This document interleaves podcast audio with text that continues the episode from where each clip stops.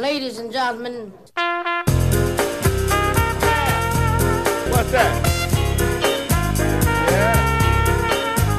Tervetuloa jälleen mukaan tämän 50 kertaa Pori Jats-ohjelmasarjan pariin.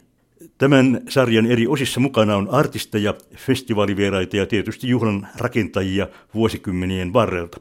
Tässä osassa me puhumme muutaman sanan festivaalin saamasta huomiosta, erityisesti ulkomailta, Porijatsin pitkäaikaisen tiedottajan Mikko Peltolan kanssa. Mikko Peltola, minkälaista on ollut vastata tällaisen kansainvälisen musiikkitapahtuman tiedottamisesta? Minkälaista se on ollut?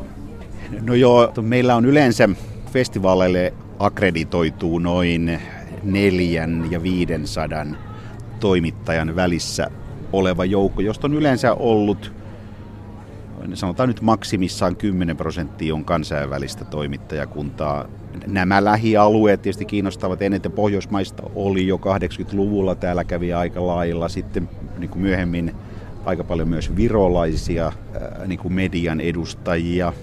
No sitten myös esimerkiksi niin kuin Suomen ulkoministeriö on tuonut tänne aika paljon kansainvälisiä niin kuin lähinnä kulttuuritoimittajia. He ovat käyneet sitten muillakin festivaaleilla ja samalla lailla sitten myös niin kuin eri matkailualajärjestöt ovat tuoneet tänne toimittajia. Ja kyllä me heitä niin kuin yritetään palvella niin hyvin kuin suomalaisiakin. Järjestämme haastatteluja, olemme yhteyksissä esimerkiksi kaupungin johtoon ja he saattavat haastatella niin kuin kaupungin edustajia, muusikoita, ehkä elinkeinoelämän edustajia täällä.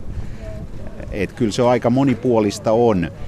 Niin kuin yleensä he ilmoittautuvat jo, jo keväällä viimeistä alkukesällä ja, ja tota, niin kuin osaamme odottaa heitä, mutta joskus tulee tietysti sitten niin kuin yllättäenkin niin kuin lehdistövieraita. Voidaan kuvitella, että kun jos täällä käy monta sataa toimittajaa joka festivaaleilla ja niistä tosiaan on 10 prosenttia ulkomaalaisia, niin Suomi-kuva leviää kyllä aika hyvin eteenpäin. O, joo, kyllä mä uskoisin ja, ja kun ottaa nyt sitten vielä huomioon, että niitä TV-ohjelmia, joita tehtiin, niitä esimerkiksi 80-luvulta ja, ja, ja 90-luvulta, niin niitähän levisi niin useimpaan maahan.